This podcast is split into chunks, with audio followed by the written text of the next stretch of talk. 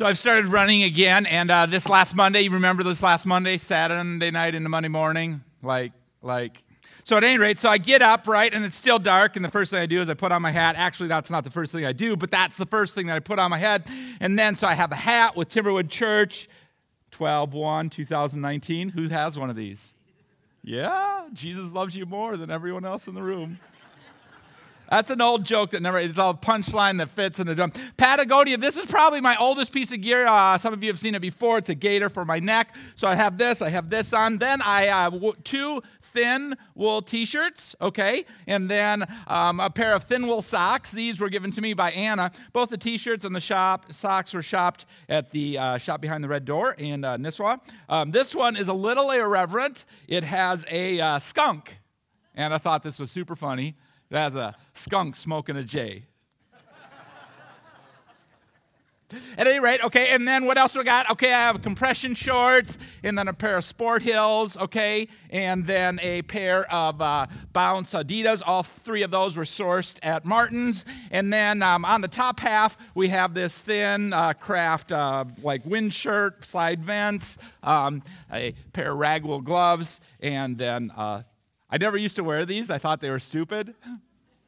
Now, as I've gotten older, I'm thinking, hey, be stupid and alive. So, at any rate, okay, so you remember the morning, right? Okay, it was, it was, and I didn't realize how cold it was, but it was cold. And usually I get outside and I'm like, okay, it's cold, but I'm to get warmed up. And about a uh, half mile down the road, I'm like, I'm not to be warm until I get back inside.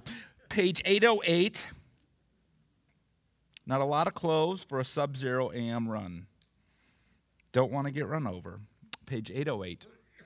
We've already said it once before. When they saw the star, they rejoiced exceedingly with great joy. Obvious, the context is the wise guys. Now, after Jesus was born in Bethlehem, back one page, chapter 2, verse 1. Now, after Jesus was born in Bethlehem of Judea in the days of King Herod the king, behold, the wise guys from the east came to Jerusalem, saying, Where is he who has been born the king of the Jews? It's the final clue, the star it presupposes that they've been looking for something, right? It presupposes that they have been seeking something. It presupposes that they're curious enough to want answers that may not be easy to find. And we have this sense of effort, okay? We have this sense of pursuit. We have this sense of, I want to see this thing. Are they looking for something that they know about? Are they intellectually curious? Are they looking for something they don't know about and it's a bit of a mystery? What we don't know about the wise guys is who they are. They could have been from Persia or other parts east, unlikely that they came from Sicily. What we do know is that they have a working knowledge not only of the heavens and of science, but of the scriptures. It's an interesting combination, right? And, and often we've played these two things as against each other, but really they're not.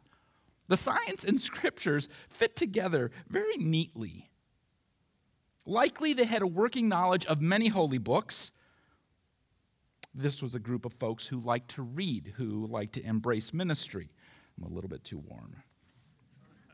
I wish I had been warm on Monday. and then adventure, right? Because they're on this quest. And we don't know whether this is the first time they've engaged in a quest or the tenth time that they've engaged in a quest.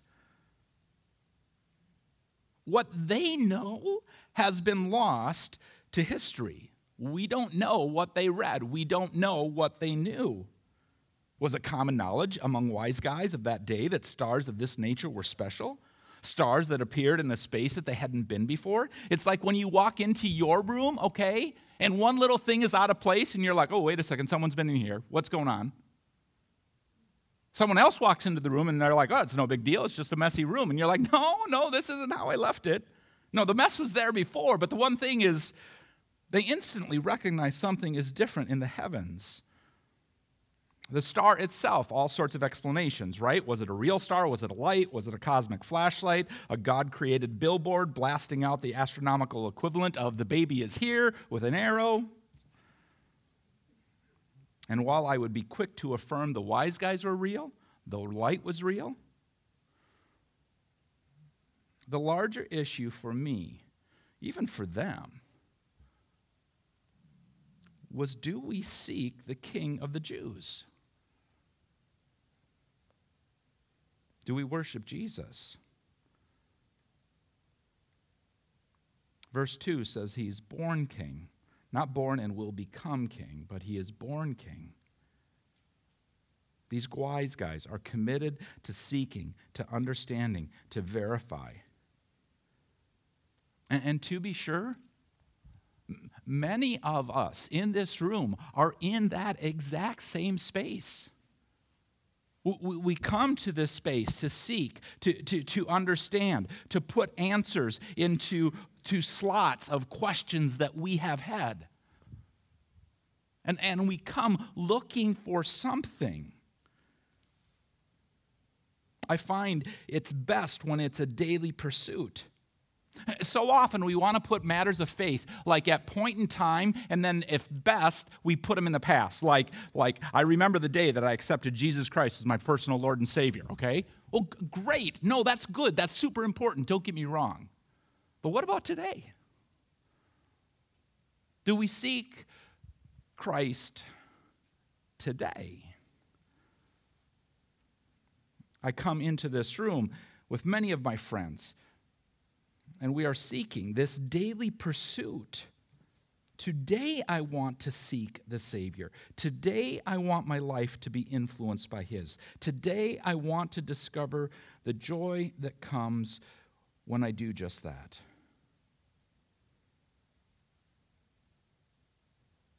The final clue the star, and they rejoiced exceedingly with great joy.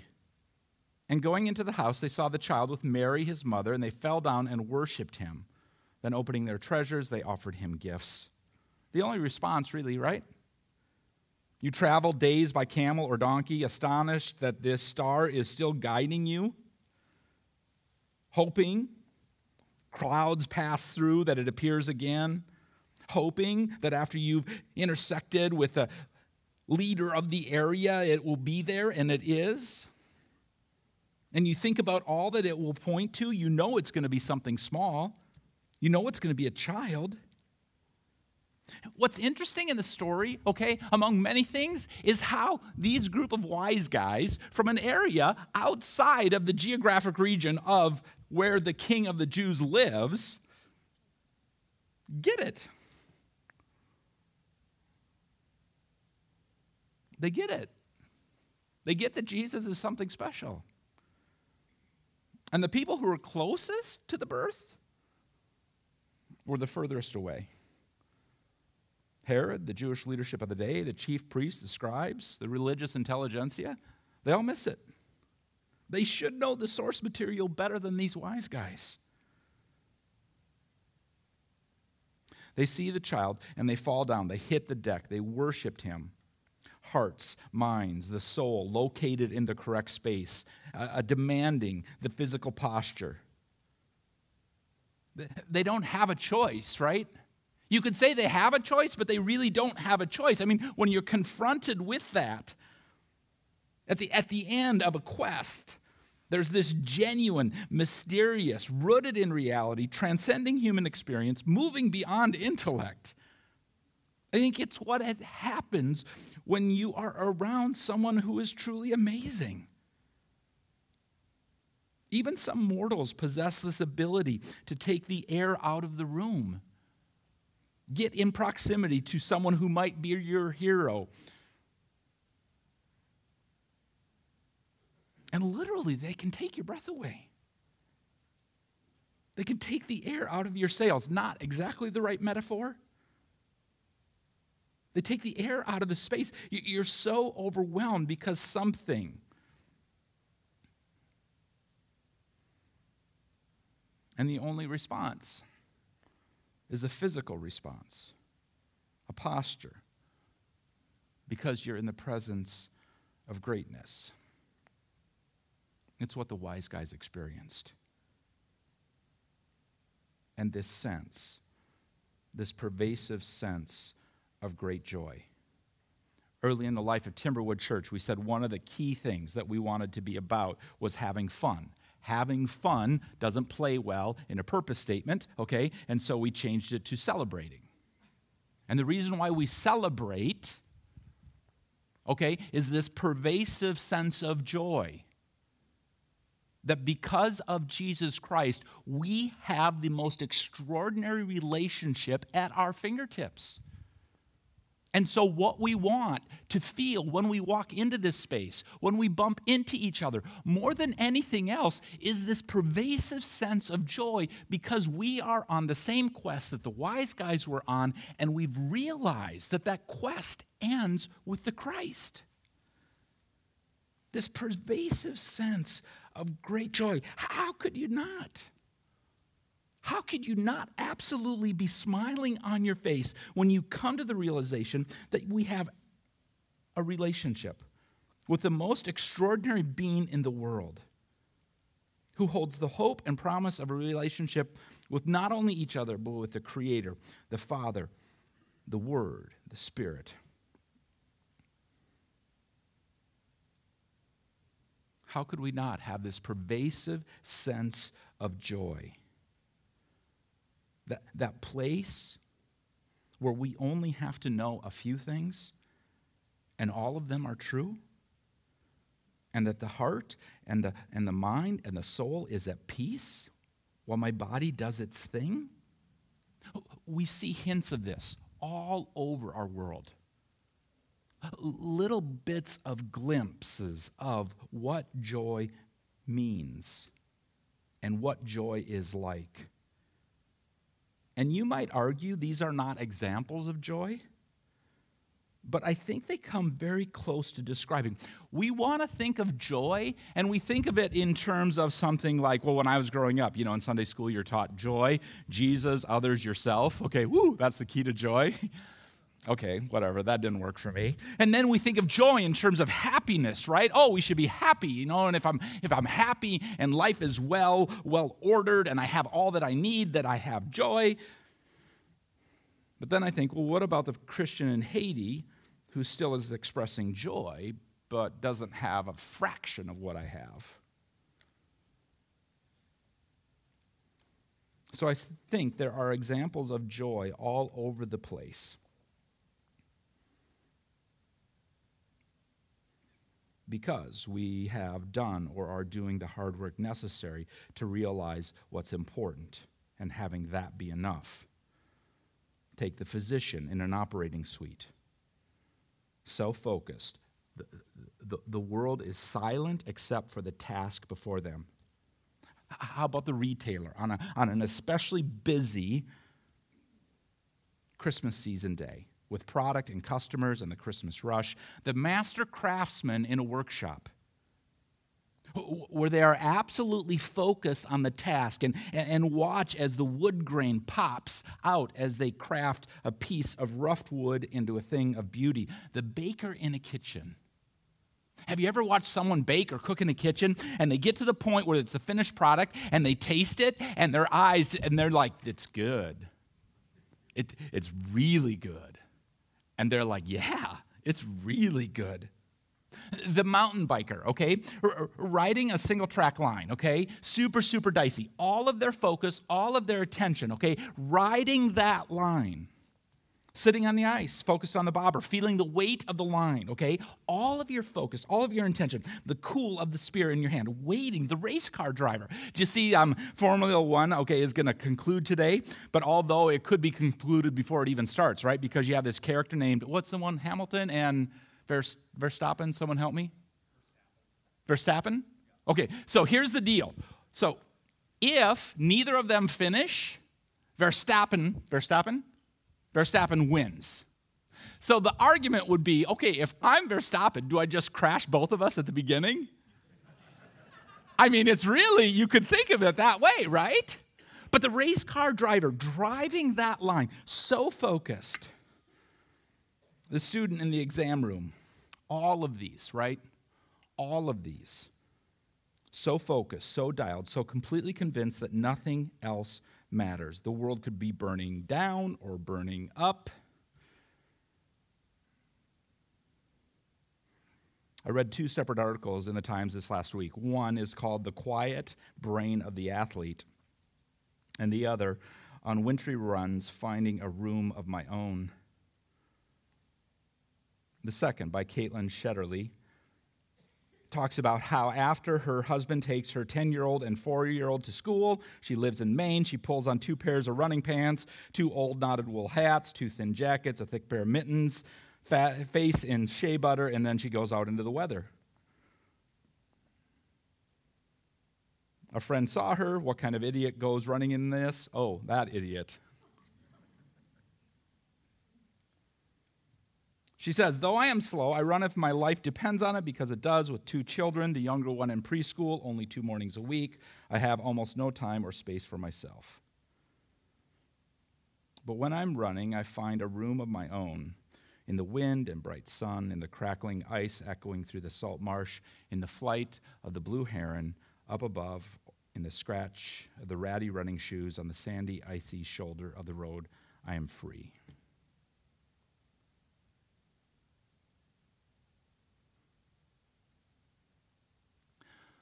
The joy that the wise guys experience isn't because they're happy although they are happy. The joy that they experience isn't that they are well heeled, although probably to undergo an adventure like this, they had more than enough financial resources to do the job. The reason why they experience joy is because they are single mindedly focused on the one thing that matters. The one thing for which their entire life is worth placing on pause.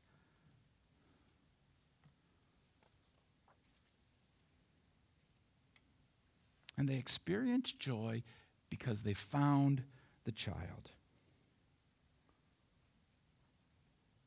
When they saw the star, they rejoiced exceedingly with great joy. They wanted this, they pursued this. And when it arrived, it was all that mattered. Yesterday morning, we're eating breakfast, okay, and obviously the house is quieter, and, um, and, um, but, but the sun was shining. You remember Sunday, yesterday? And, and the way that, that, that our, this room, okay, I call it Beverly's room because after my mom died and we like sold the last like little piece of property that my parents had. I took the proceeds from the sale of that that I had split with my brothers and sister, and, and then I, I made this, this sun porch room. We, we created this sun porch room that, that is it's, it's beautiful.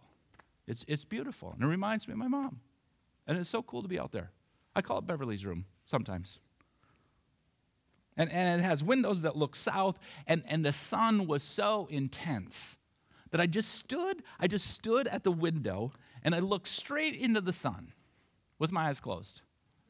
You don't look into the sun with your eyes open. You don't look into an eclipse with your eyes open. That's not a smart thing to do.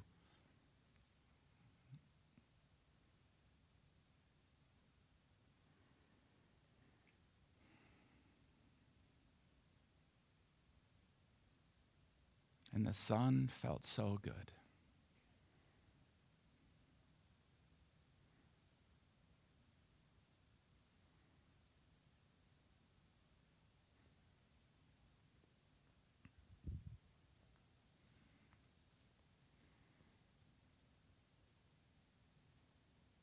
Can we live?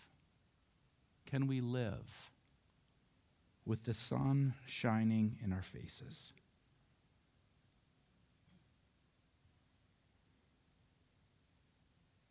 Can we run this race? The Bible describes us as sojourners, as immigrants, as aliens. That's how the Bible describes us. Can we run this race with joy?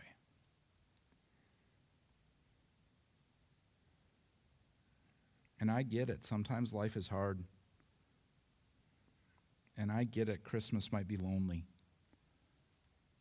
And some of the loneliness is good. My parents aren't going to come back, right? And for some of us, it's a little more searing because it's a little more recent. But joy isn't about being happy, it's about pursuing the right thing and finding the right thing. Joy is living with the sun shining in our face. It's the essence of Christmas. Please pray with me.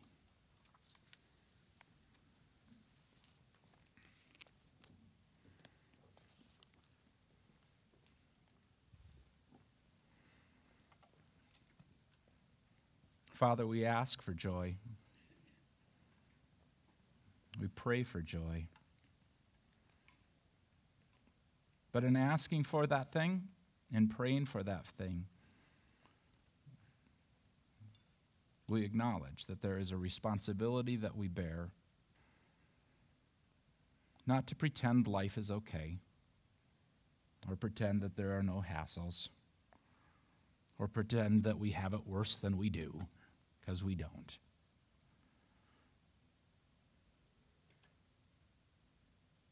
No, the responsibility is the personal pursuit that each of us on a daily basis can engage in when we seek your Son.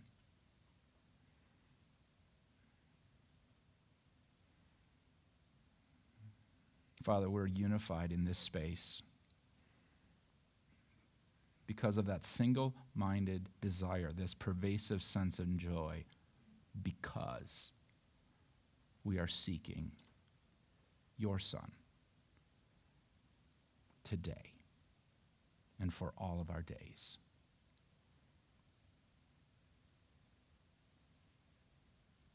Father, we are grateful to be here. Thank you for Jesus. In Jesus' name.